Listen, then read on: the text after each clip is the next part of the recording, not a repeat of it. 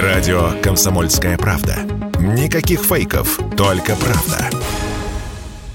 Моторный рев, от которого не только дети просыпаются, но даже стены будто трясутся – нет-нет, да проезжает по спальному району хотя бы одна такая машина за ночь. Нарушением громкая езда по ночам считается и сегодня, но штраф всего 500 рублей. Мало кого останавливает. В Мосгордуме предлагают штрафы поднять. Минимум 5 тысяч, максимум 30 тысяч рублей. Определиться с конкретной суммой каждому региону предлагается самостоятельно. Предполагается, что выявлять нарушителей помогут автоматические шумомеры. Такой метод в Москве уже точечно опробовали и не слишком успешно, сказал Радио КП вице-президент Национального автомобильного союза Союза Антон Шапарин.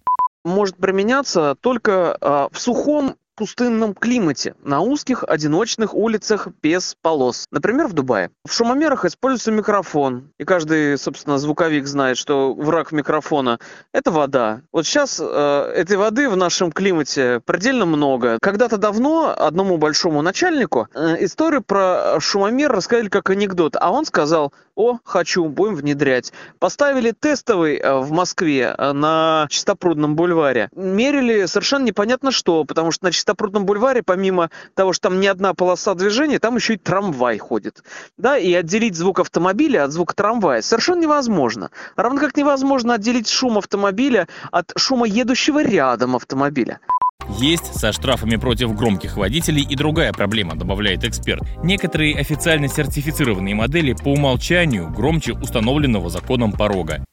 Допуск автомобилей на дорогу осуществляется двумя методами. Первый метод – это сертификация автомобилей новых, в ходе которых проходят испытания автомобиля, в том числе на шумность. А такие автомобили тоже могут попадать под э, штрафы. Например, все новые Porsche э, имеют, 911 имеют одобрение типа транспортного средства. При этом звучат они вообще не тихо ни разу, если едут в боевом режиме, что называется. Дальше. У нас есть ряд автомобилей, например, Ягуары, где стоит клапан на выпускной системе. Э, а и система может быть как тихой, так и громкой. Громкая она прям звучит э, соответственно, они уже сертифицированы для использования на дорогах общего пользования. И штрафы, по идее, получать не должны.